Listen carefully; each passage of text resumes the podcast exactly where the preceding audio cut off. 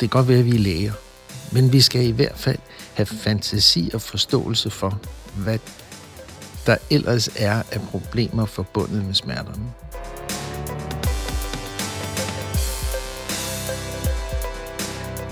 Vi har dem, der ikke kan tåle det.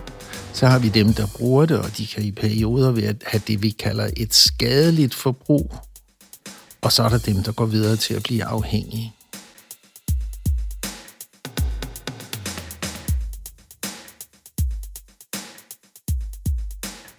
God dag og velkommen til Stetoskopet. Mit navn er Eva Lorentzen. Og jeg hedder Helena Bartenflet. Og dagens episode skal handle om afhængighed, og nærmere skal det handle om afhængighed af receptpligtig medicin. Og det er jo et emne, som vi begge to synes er spændende, men Helena, du kan måske fortælle vores lyttere lidt om, hvorfor det var, vi begyndte at snakke om at lave den her episode. Ja, jamen øh, Eva, ligesom dig, så har jeg et, øh, et øh, studiejob i almen praksis, og øh, der møder jeg patienter med et overforbrug af medicin. Øhm, og jeg er jo ikke øhm, selv inde over øhm, behandlingen af de her patienter. Øh, men måske netop derfor øh, tror jeg, synes, det er enormt spændende at, øh, at dykke ned i øh, afhængighed. Dykke ned i, hvad for nogle typer af medicin det er, vi ser patienter blive afhængige af. Og så især, øh, hvad vi som sundhedsfaglige øh, kan gøre for at øh, hjælpe patienter ud af afhængighed. Ja, og øh, til at hjælpe os med at besvare alle de spørgsmål, der har vi taget fat på Henrik Rendum, som øh, må siges at være en sand misbrugsekspert. Han er psykiater og har arbejdet med misbrug og afhængighed øh, det meste af sin karriere. Ja, jeg hedder Henrik Rendum. Jeg er uddannet læge i Aarhus. Jeg har øh, egentlig ville specialisere mig i ortopædkirurgi, fordi jeg er håndværksuddannet, inden jeg begyndte at læse. Øh, så jeg tænkte, det må være det helt rigtige. Og det gik også strygende. Men så fik jeg et ekstra job på et alkoholambulatorium, og så så jeg, hvad afhængighed kan gøre ved folk. Og jeg blev fuldstændig lamslået, fordi den adfærd, de udviste, var jo præcis ens. Og så kunne jeg jo ikke som mekaniker lade være med at tænke, så må det være den samme fejl, der sker op i hovedet på dem alle sammen. De er fuldstændig identiske. Så det er det. Og så blev, kom jeg aldrig videre. Ja, jeg endte i misbrugsbehandling. Og med psykiatri som speciale. Så du arbejder både med, med alkohol og, og, og med stofmisbrug, men du har også beskæftiget dig med, med medicin. Jeg har beskæftiget mig med alt, der kan gøre os afhængige. Fra cigaretter og tobak over medicin og ja, det hele. Måske skal vi starte med, at du, øh, du får pindet det lidt ud, det her med afhængighed. Hvad, hvad er det for en størrelse, og hvad er et afhængighedssyndrom? Det at blive afhængig af rusmidlerne kræver, at man lige forstår helt. Øh, I hjernestammen, der ligger udgangspunktet for det, vi kalder belønningscentret. Og belønningscentret er slægtens, så at sige, slægtens overlevelse. Det er med udgangspunkt i belønningscentret, at vi får, har en betydelig trang til, at vi vil have noget at spise. Vi har en betydelig trang til, at vi gerne vil dyrke sex. Hvis vi lige holder os til, til det at spise, ja, så hvis vi bare bliver presset nok, så kan vi få de fleste til at begå kannibalisme. Som vi så det ved flystyrtet i Andesbjergene. Bare efter 10 døgn havde de siddet op på toppen og ikke fået noget at spise. Så begyndte de at spise de døde passagerer. Og hvis vi lige bruger et minut på det seksuelle område, vi kan ikke styre det vi ser jo altså den ene redselshistorie efter den anden. Og sådan er det jo med langt de fleste funktioner, der ligger i hjernestammen. Nogle af dem kan vi styre lidt, men vi kan ikke. I længden kan vi ikke undertrykke det.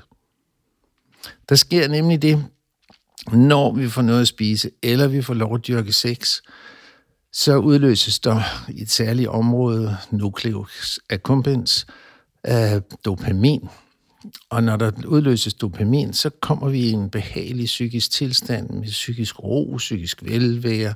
Vi har det psykisk godt. Uh, og det er jo ganske vigtigt for vores slægtens overlevelse, at vi får noget at spise, og vi dyrker sex. Uh, det uhyggelige er, at alle de kemiske stoffer, vi kender og benævner som rusmidler, de kan gøre det samme.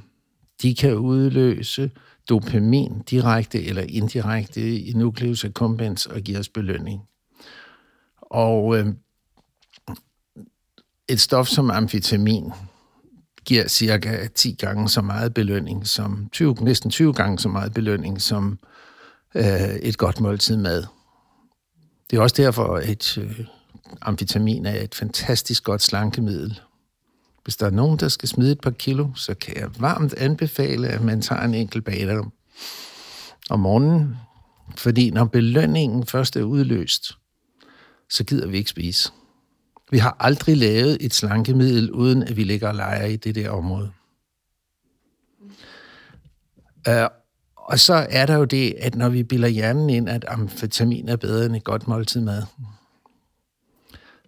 så vil vi til side sætte alt andet, bare vi kan få vores rusmiddel. Og hvad så, hvis vi taler medicin øh, misbrug? Der er jo nogen, der har et, et medicinforbrug i forbindelse med en, en behandling eller en, en sygdom. Øh, hvornår er det, at det forbrug det, det går fra ja, forbrug til misbrug? Ja, altså for det første øh, vil jeg godt sådan ligesom lidt sprogbrug taler om afhængighed og ikke misbrug, fordi det siger nemlig hverken om de er store forbrugere, eller om de, hvor vi er henne på skalaen. Lad os få introduceret afhængighed som den bedste betegnelse her. Uh, jeg kunne godt tænke mig lige at starte med at nævne, at for alle medicinske præparater, vi kan blive afhængige af, de har også det til fælles, at de kan aktivere belønningscentret. Og det interessante er, når vi for eksempel tager et stof som morfin, så er der nogen, der ikke kan tåle det. De bliver hun dårlige, de føler sig svimle, kaster op, øh, har det rigtig skidt. Langt de fleste øh, synes, det er dejligt. Vi kan slappe af, vi, øh, smerterne bliver dæmpet, og vi kan sove, vi kan, vi kan have det rart. Men så er der også den kategori af vores patienter, der, når vi første gang giver dem det, siger, ej, det var godt nok lækkert, det kunne jeg godt tænke mig at prøve igen. Altså, de er i en høj risiko for at blive afhængige.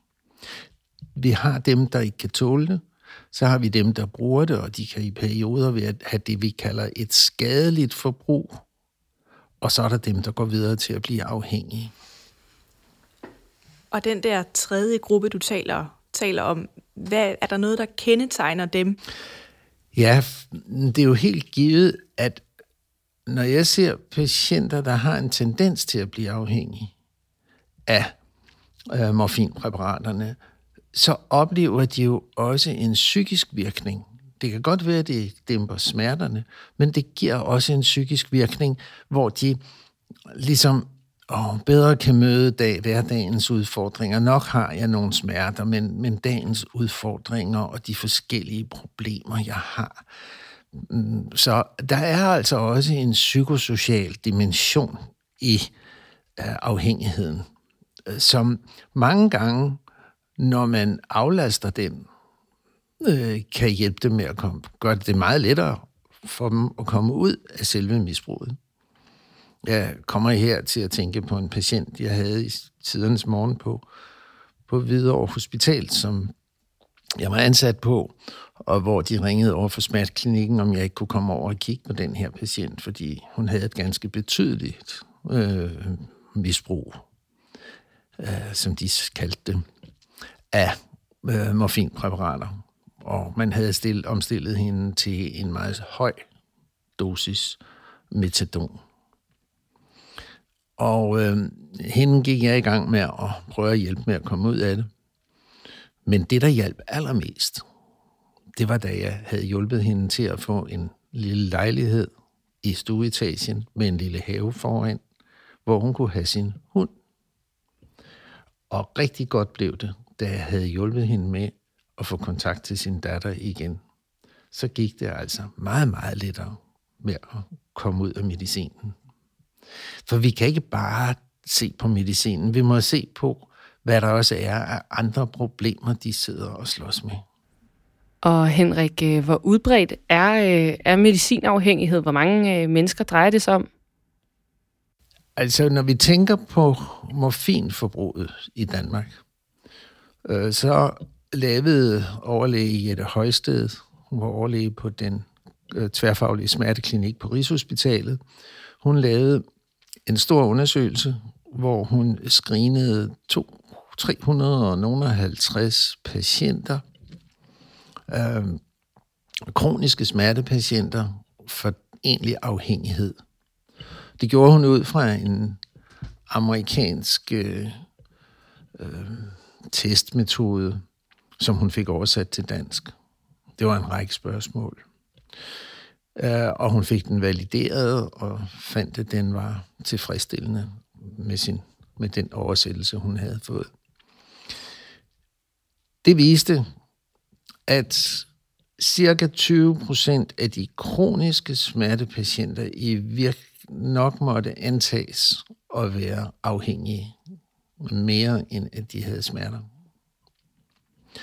Og øh, hvis de 20 procent, hun fandt på de 350, gælder for landet som helhed, så har vi imellem 25 og 30.000 morfin afhængige borgere i det her land, som vi absolut intet gør for at hjælpe dem til at blive afhuset. Fordi altså afhusning er jo ikke noget, vi beskæftiger os med.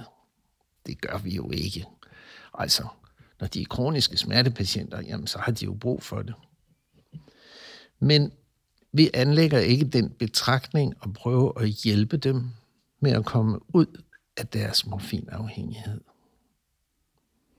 Og der ligger en kæmpe opgave. Men igen er vores videnhed, vores viden om afhængighed og hvad det gør ved mennesker, er ikke noget, vi generelt bliver uddannet i. Det er ikke noget, vi beskæftiger os med.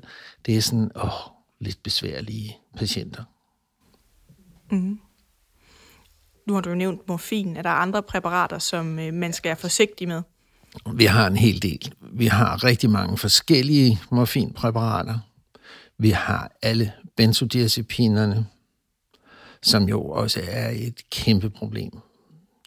Øh, og det er nok, de, så, er vi, så har vi øh, metylfenidaten, som vi bruger i, til behandlingen af øh, ADHD. Og øh, så blev det tid til øh, et lille medicin intermezzo, øh, månedens medicin, hvor vi lige dykker ned i øh, et enkelt præparat. Og øh, præparatet, vi har valgt i dag, det er meget passende for, øh, for emnet, vi arbejder med. Det er nemlig metylfenidat. Og øh, metylfenidat kender vi fra øh, Ritalin og fra Concerta og Medikinet, øh, og har efterhånden nogle år på banen.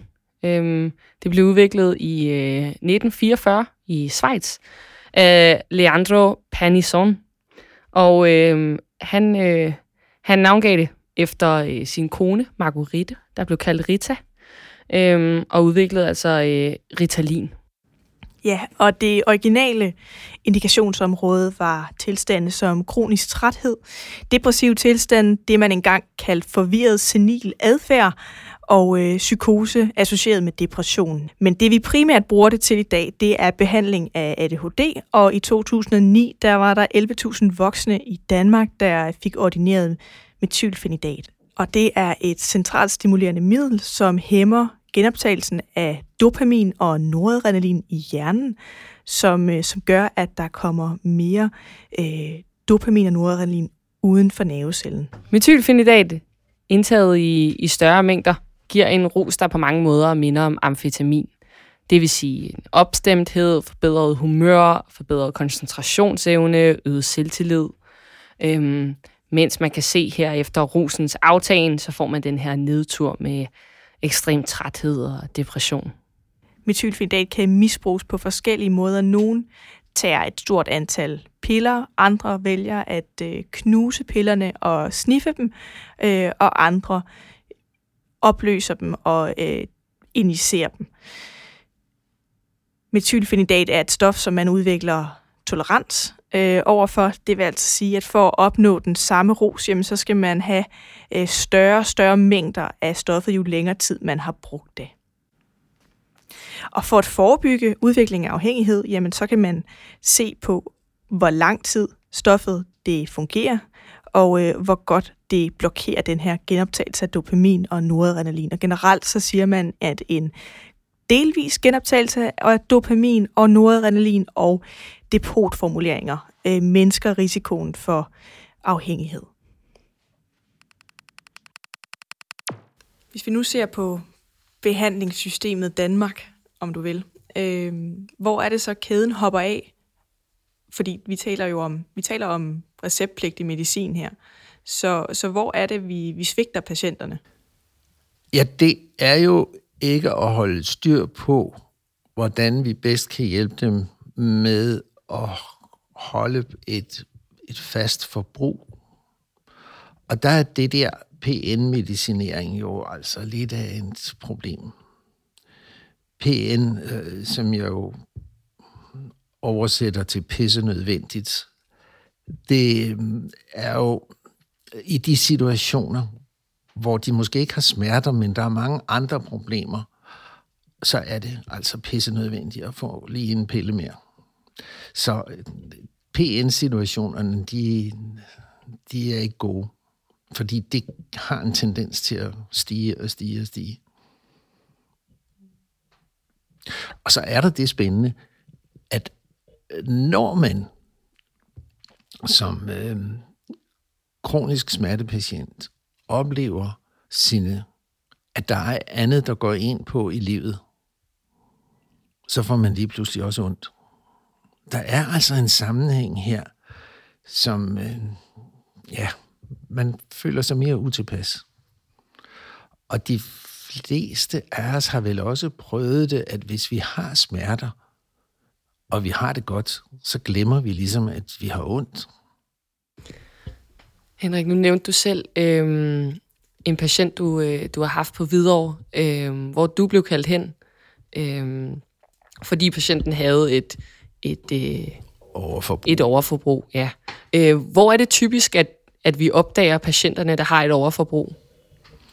Det gør vi i smerteklinikkerne. Det gør vi. Det er smerteklinikkerne, hvor de kommer. Og hvor, altså, hvis de der 25-30.000 kroniske smertepatienter, som Jette Højsted fandt frem til på landsplan, det er rimelig mange, vi kunne hjælpe. Men, og dermed er det jo i de, blandt de kroniske smertepatienter, hvor vi kunne starte med at hjælpe dem.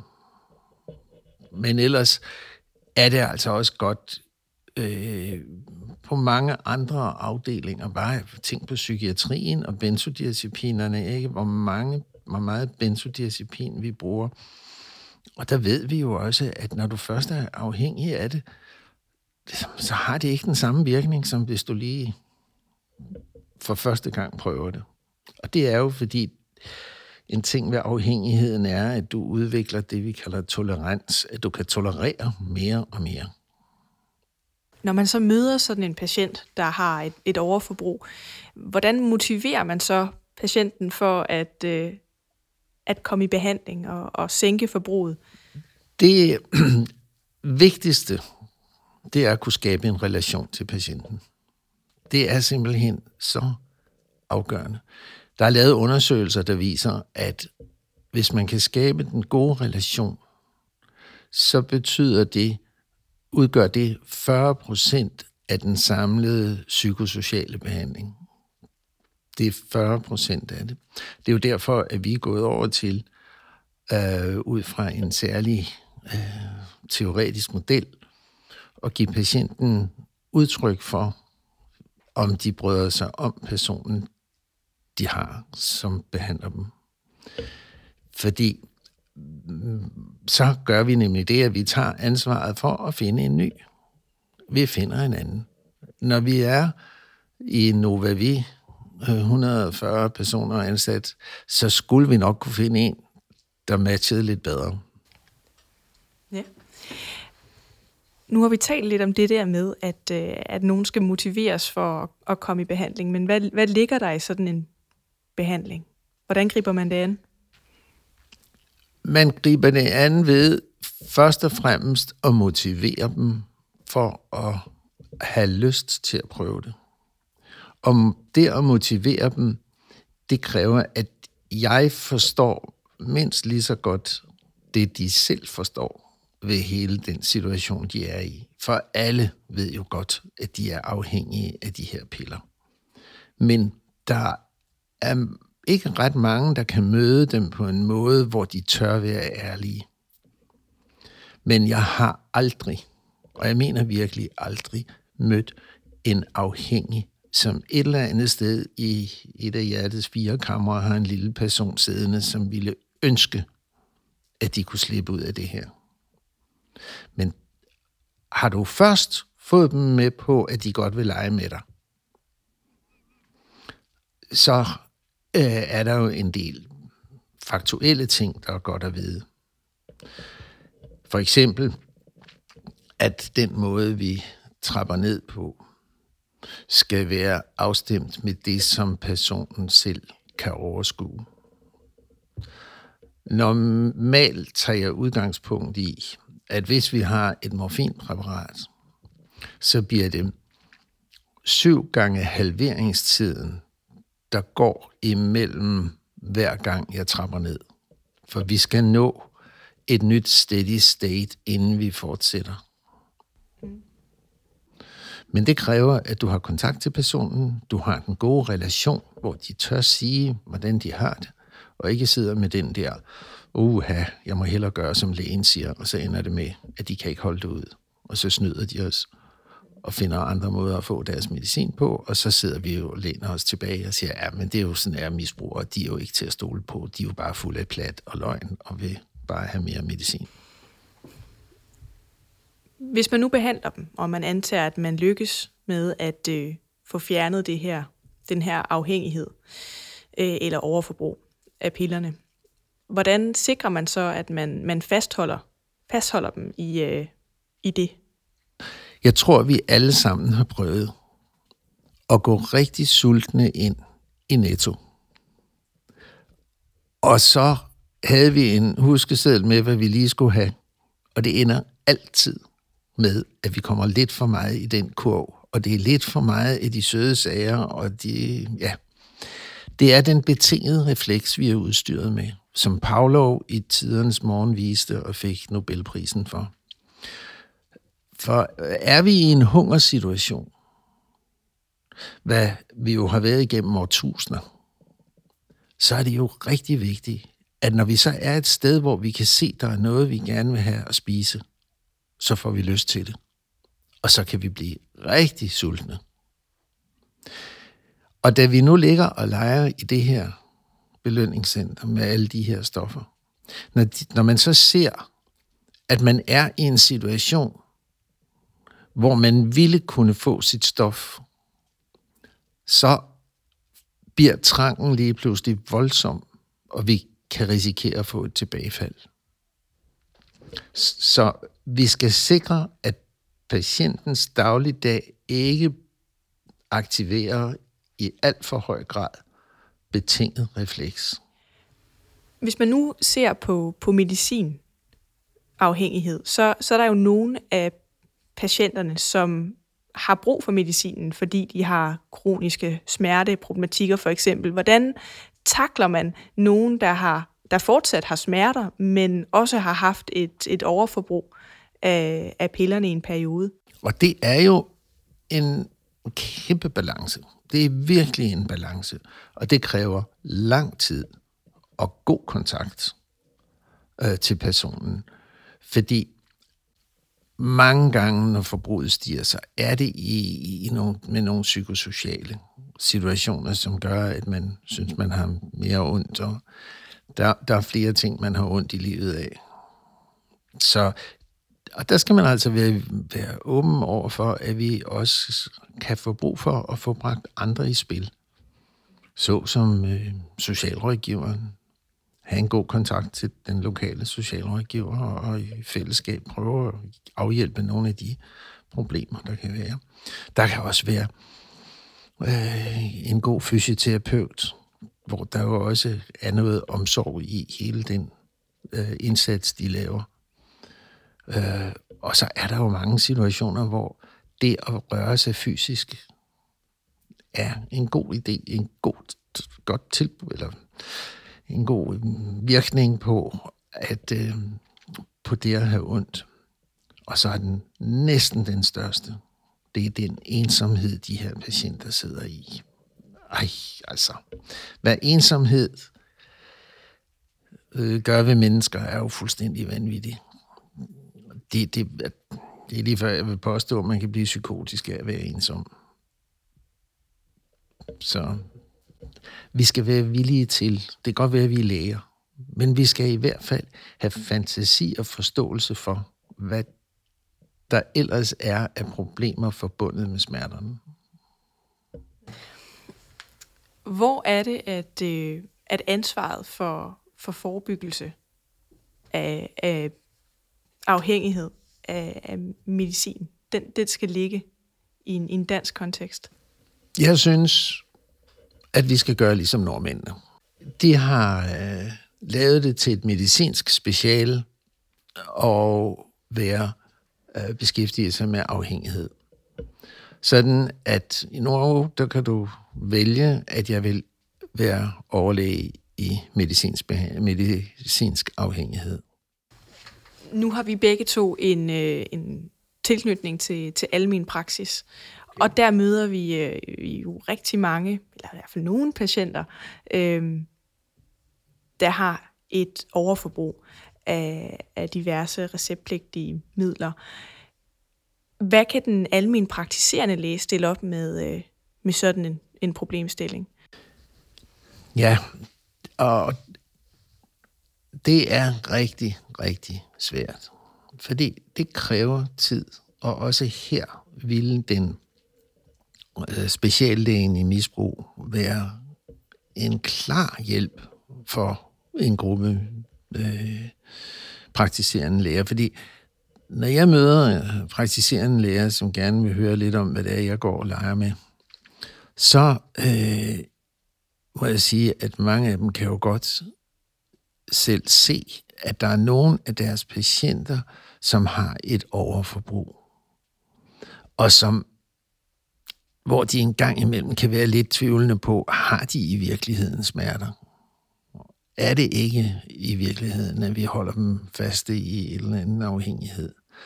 Men det er sådan lidt svært, fordi åh, ja, det, det, det, det, det ved vi ikke rigtig noget om. Og så sender vi dem i smerteklinikken. Og de ved ah, heller ikke rigtig noget, hvordan man skal gøre. Så det er altså det er et, et problem. Det er virkelig et problem. Og der vil jeg jo ønske, at vi og kan jo ønske, at vi får det her speciale i Danmark også på et tidspunkt. Har du nogle gode råd til øh, vores behandlingssystem Danmark øh, med hensyn til, til forebyggelse og behandling af, af misbrug af receptpligtig medicin? Ja, større viden, bedre uddannelse. Vi skal, vi skal være bedre uddannet til at arbejde med det der. Øh, og så bør vi kunne afse tid til i vores lægelige arbejde med at hjælpe dem med at komme ud af det. Men det kræver altså tid, men det kræver frem for alt uddannelse i, hvordan man skal gøre det. Og så kræver det lidt øh, en personlighed, hvor du godt vil møde det der, den der form for problemer. Og det var det, vi havde for i dag, og tak til Henrik Rendum for at medvirke i dagens episode. Og rigtig stort tak til jer lyttere, der, øh, der lytter med derude. Hvis vi ikke ses inden da, så må I have en rigtig god juleferie og et øh, dejligt nytår. Ja, og vi lyttes ved den øh, 1. januar, og øh, indtil da, så kan I følge med på Facebook og Instagram. Ja, følg endelig med på øh, sociale medier, og hvis I øh, går med et ønske til en episode, I gerne vil øh, høre i år 2021, så øh, send det vores vej. Tak for i dag.